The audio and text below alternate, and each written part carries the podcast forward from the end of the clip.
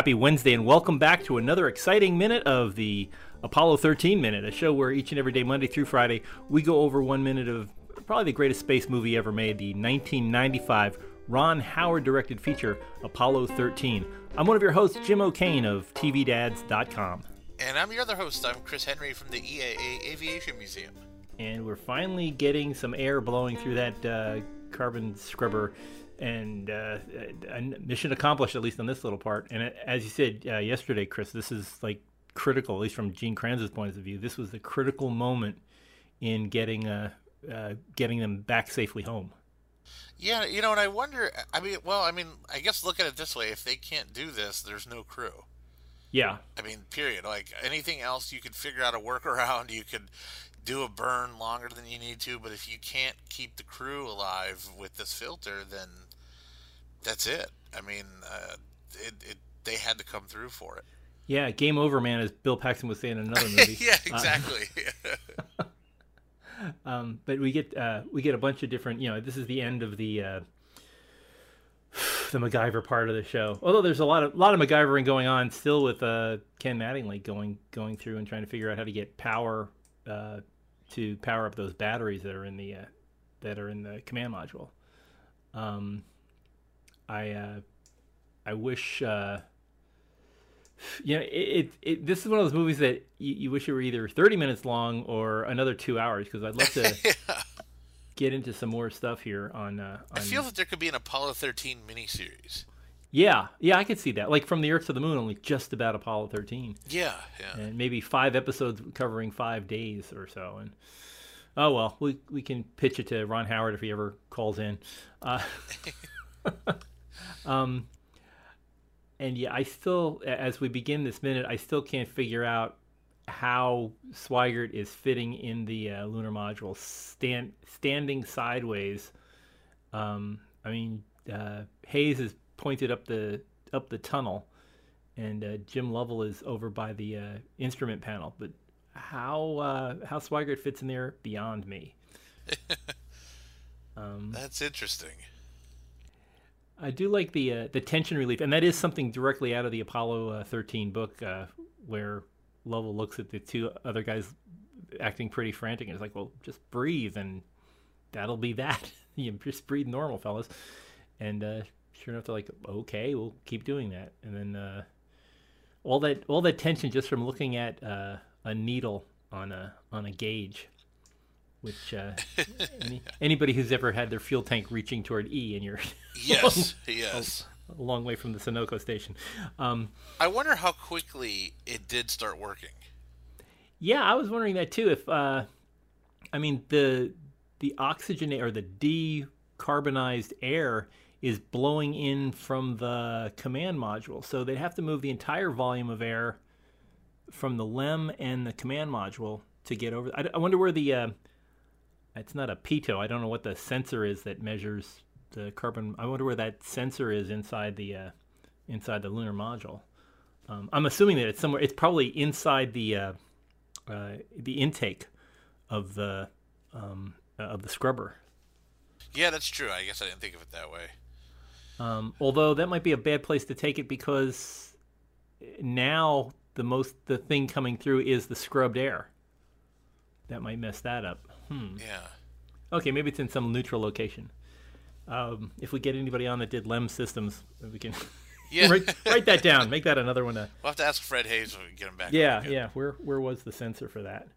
Um, and uh, so they're all gathered around looking at looking at what's going on. You know, reading the reading the dials and gauges it on Earth, and uh, they all look uh, comfortable. That uh, Lovell said that the uh, that it goes down and it's dropped to nine and still falling. So, um, in the, in the amount of time that he talked about it, it's you know it, obviously it's visible to him that that it's made a change.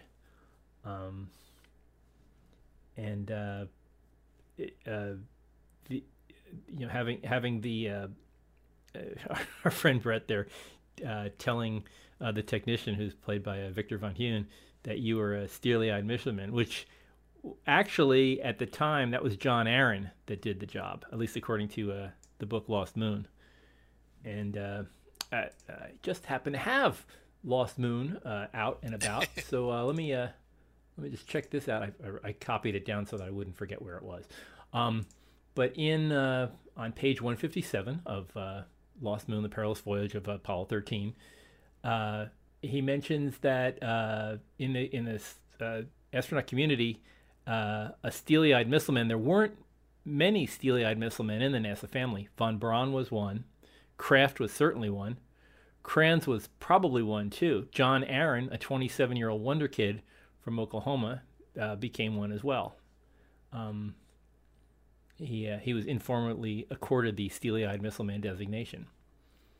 So uh, and that, that's pretty cool. But that uh, that steely-eyed missileman uh, designation was given to him when he saved Apollo 12. That's when he became a steely-eyed missile man.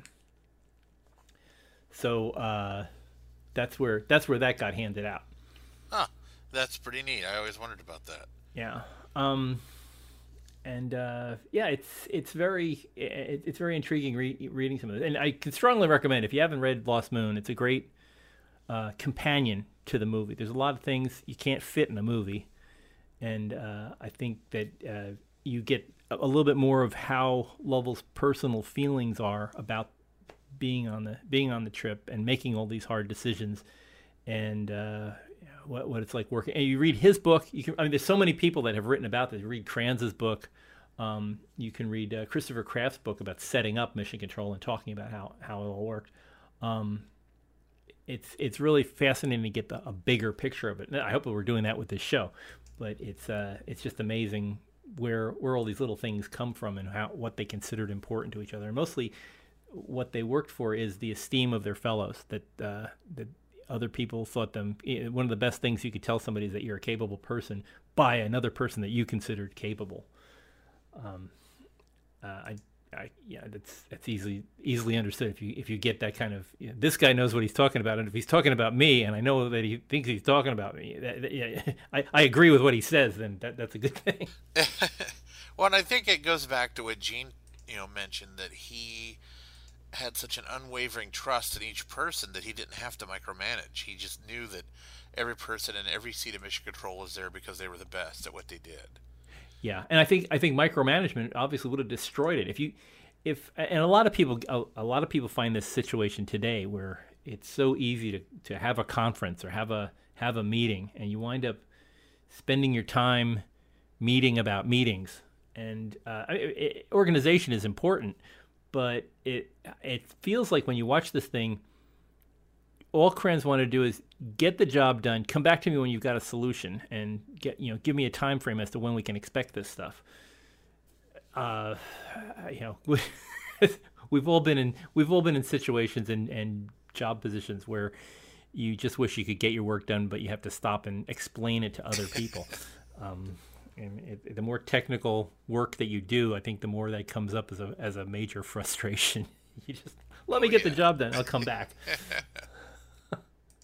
Um, I uh, I once worked at a company whose I will not discuss where it was, but they actually had uh, two meetings to uh, get material together for the next meeting that they were going to have, and um, I was I, this was a, oh. a contra- contract job, so I didn't have to worry about being uh, about working for that company. But I was like, if this is how they get things done, they don't get a lot of things done. yeah, having meetings about meetings. Oh, that's that's. Uh, those are rough. yeah, th- I think that's what pushed me into the in, into the contracting life because the contractors don't have to uh, make the managers happy. You just have to, you have a client, you have a customer, and they tell you what they what the job is that they need to get done. Then you go away and you come back and here's here's the solution. So uh, I I think that's why uh, contracting has uh, been my favorite in the past couple of decades. Um, wow. Well, this is this is kind of the resolution of everything. So there's not much there's not much going on here other than uh, great job team. This is like they should all line up and go good game, good game, good game at the bottom, the bottom of the mission control. Um, it, it, it, oddly enough, it ends right in that minute where it's just a nice like ending of that chapter. Yeah, yeah, it's uh, it's a shame it's not a Friday, uh, because yeah, it just it just feels like it just snips off and uh, and it's good. I mean, it's it's uh, it's nice being able to, and like you said, this might be better, or I don't know if it'd be better, but it, it it would fit into a mini series very well. This seems like a great chapter end. They say, oh, this is how this is how that worked, um, and uh, it, or it feels like this is where if this were a uh, you know a kids cartoon show in the 80s this would be where they they'd put in the pro social tip. Kids if you can try this at home try to work with your friends and see if you can build uh, yeah, the gi joe uh, stay yeah. away from those down power lines. Yeah exactly. The more you know. Yeah um, so it's uh yeah it, it it just feels feels very much a psa for uh, for nasa. Um, and uh yeah and we, we're just so that's that's a big thing. Like you said gene kranz found this is one of the biggest obstacles. So now the only thing they have to do is figure out how to get enough power into the command module to uh, run the run the pyro packages and keep the uh, uh, the internal uh, the the inertial measuring unit uh, online so that they can uh, steer steer the ship into into reentry. And that's that's the next tricky bit that we're gonna, that we're going to be talking about in the next ten or so episodes. Um, but I was I was thinking about all the stuff that's uh, th- they're two thirds of the way home. They've got roughly another day and a half to uh, to get home from here, and I, I just I always wondered what you know when they look at things they had enough oxygen and things they had they were kind of low on water.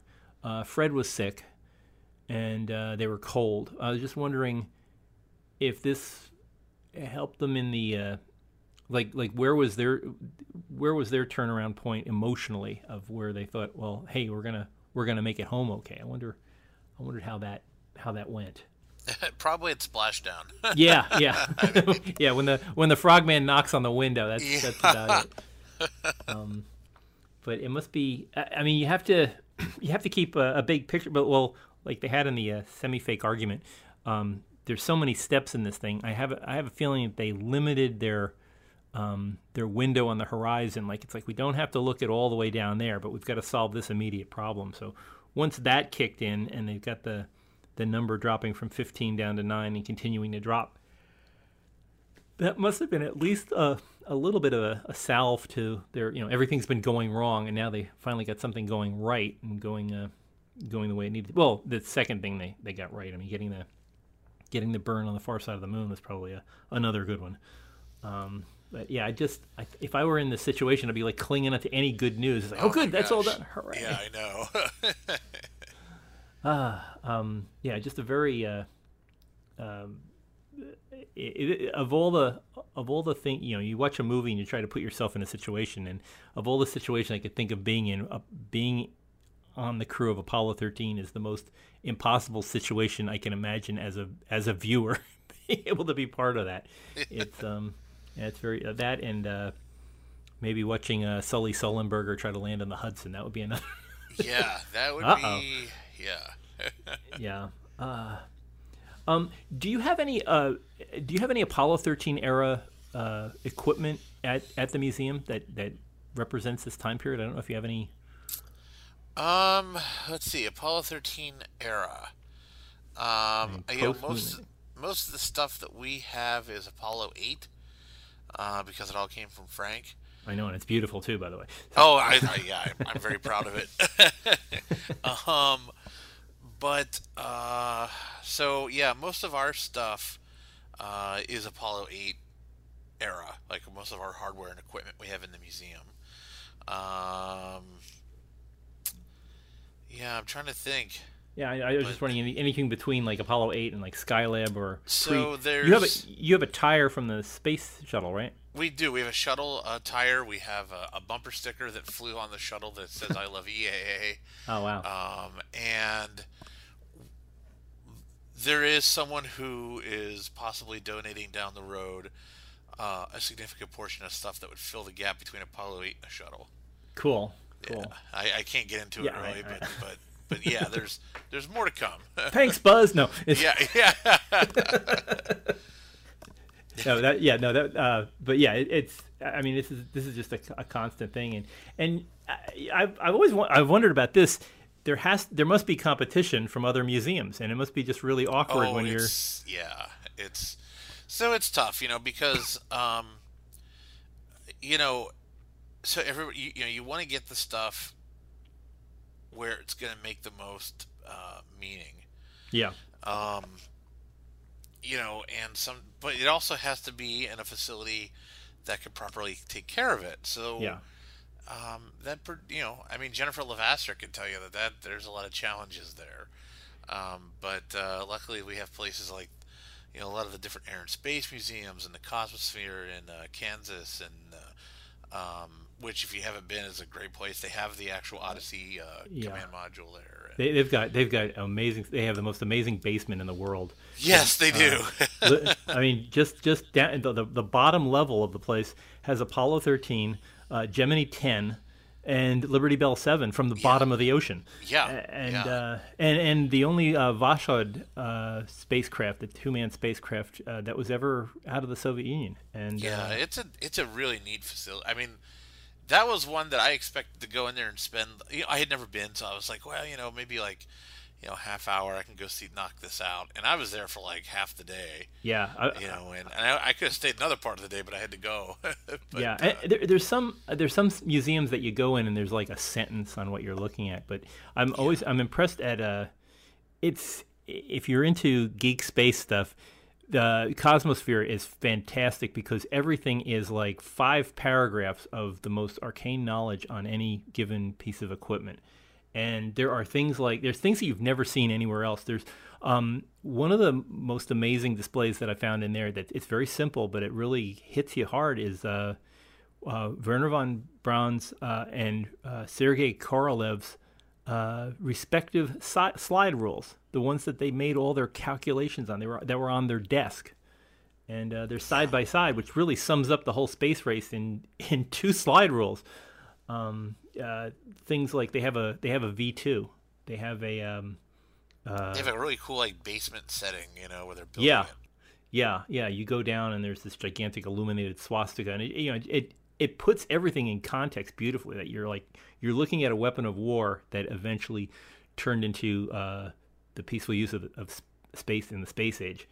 Um, but it's it's just astonishing. The the uh, other than I I mean outside of the Smithsonian uh, and maybe the Imperial War Museum, uh, the the layout of this place is such a storytelling uh, route that it, it takes you through the history of a bunch of things. And this was all done by um, the woman that started the Kansas Cosmosphere was uh, a librarian, if I remember correctly. She was a librarian who would write to NASA and say, "Well, if you're not using that, could I have it because we can display it in our uh, on our library, and we're, we're building a little space museum." And she get people to donate really odd oddball things. She had the, she has the XLR 99 um, engine from the back of a from the back of an X15. Yeah, yeah. It, it's a it's a fantastic uh, uh, trip. I, I highly recommend. We have to see if we could get somebody on from there. That'd be pretty cool. Yeah, yeah. They they even have one of the things uh, I was astonished that they had was they had uh, Mercury Atlas One, which uh, I always read about, and I wondered what, I wondered what happened to it because uh, the uh, what happened with Mercury Atlas One after after they tested the Mercury on uh, on Redstones, they were going to put a man on top and they were going to launch him into space. So they had to try out the first one, which was an unmanned one, but they used the uh, the adapter that they used on the back of the Mercury was built for a, a, a pokey old Redstone rocket, and it wasn't built for a an ICBM like like the Atlas. And so when they when they launched it, the uh, basically the the Atlas blew right through the middle of the of the Mercury, Oh God. blew it to splinters. And uh, I, I'm I'm very impressed by the uh, the display because they hung all the pieces from from the ceiling, and it's just, it's it's just a bunch of a bunch of pieces of titanium, roughly in the shape of a capsule. yeah, yeah. And And uh, it's in a neat exhibit about how our early rockets, you know, how we had problems with our early rockets. It's it's very poignant to look at that. yeah, yeah, and it, it uh, they have a. And, and of course, the Cosmosphere is m- best known for their ability to recreate um, ships we no longer have, or you know, they, they created a lot of the a lot of the, the full size things that you're seeing in, in Apollo 13 uh, were built uh, at the Kansas Cosmosphere because they really know how to manufacture the missing parts, and and they are they are a major reason. You have stuff from the Cosmosphere, right? That that have been worked on. Uh, we have a couple of items, yeah. Yeah. Yeah, and um, they just recently restored the mission control panels. Yes, yeah, yeah, and, and they are sparkling. I mean, it's it's is their their attention to detail is magnificent, and they know, you know, they, they have the ultimate catalogs of every every little piece of everything, so they can, if they if they can't mill it, they'll find something that looks just like it, and they'll you know they'll they'll replace it on, on there. But it's it's spot on. Um, and it, it's almost like going to a to a Hollywood prop shop that they that they can re- restore these things to such uh, you know near pristine condition. They even have the uh, the glamorous Glen- of course the original glamorous Glennis is hanging in uh, Jennifer's uh, museum, but they have a, a uh, a prop from the right stuff, so you don't have to travel all the way to D.C. You can just go to Hutchinson, Kansas, and see this uh, this beautiful prop of the X the Bell X1 that broke the sound barrier. Yeah, it's the, um, it's the one from the movie, The Right Stuff. Yeah, yeah, and it's it's also close too. The uh, uh, you're not you're not far away from all all this equipment, so you get to you can get to peer at things. They even have they have a uh, a, a built up uh, uh, Titan two missile that is it looks it's it's the way it's mounted. It looks like it's in its own silo and uh, it's just brilliant to see the thing. And they even pipe in uh, the sound of uh, of liquid oxygen escaping, and so you get the feeling it's going to take off any moment. It's pretty um, cool. Yeah. Wow. Well. Uh, yeah. Hopefully, hopefully, we can get somebody from the Cosmos. I'm, I'm, sure there's a lot of people from Cosmosphere who listen to our show, so we can uh, we can reach out and get them. And uh, and Chris, I know you have a magic Rolodex, so you know. there are some really nice people there, so I don't think yeah. it'll be too hard. Wow. Well, uh, well, this is uh, we've been a little bit off track, but I can't recommend more. Once you know, once we can all, as we're recording this, we're still under quarantine. But uh, once the all clear is going, a good thing to do if you want to get out and get some air is to get out and go to a go to a museum near you. There's a bunch there's a bunch of great museums out there, and you don't have to go to the Smithsonian. It's a nice place to go, but there's probably local uh, aviation uh, shops and things ar- around you that uh, they would appreciate your uh, your patronage. So uh, stopping by. Oh, uh, when when you're not clamped down, what are the hours at, at your museum there, Chris? The EAA Aviation Museum. We're open every day from ten to five. Ten to five. So uh, as soon as as soon as they uh, clear clear everybody out, go take a trip to Oshkosh, and it is well worth it. It's it's an amazing collection. I. I can remember walking through the door there and just being flabbergasted at how much how much stuff you've got in in those rooms is it's astonishing. It's it's re- and it's really cool stuff. It's all it, a lot of neat people donated a lot of neat things. Let me put it that way, just to give, give you an idea of what you'd be looking at. Well, I appreciate it. Yeah. Wow. Well, uh, we will be back tomorrow. Uh, now that now that this problem's out of the way, we'll get to a, a new. new set of problems uh, tomorrow because this is a great movie. Um, but uh, it looks like we're coming up on uh, loss of signal in about 30 seconds, so we will see you here next time on the Apollo 13 Minute.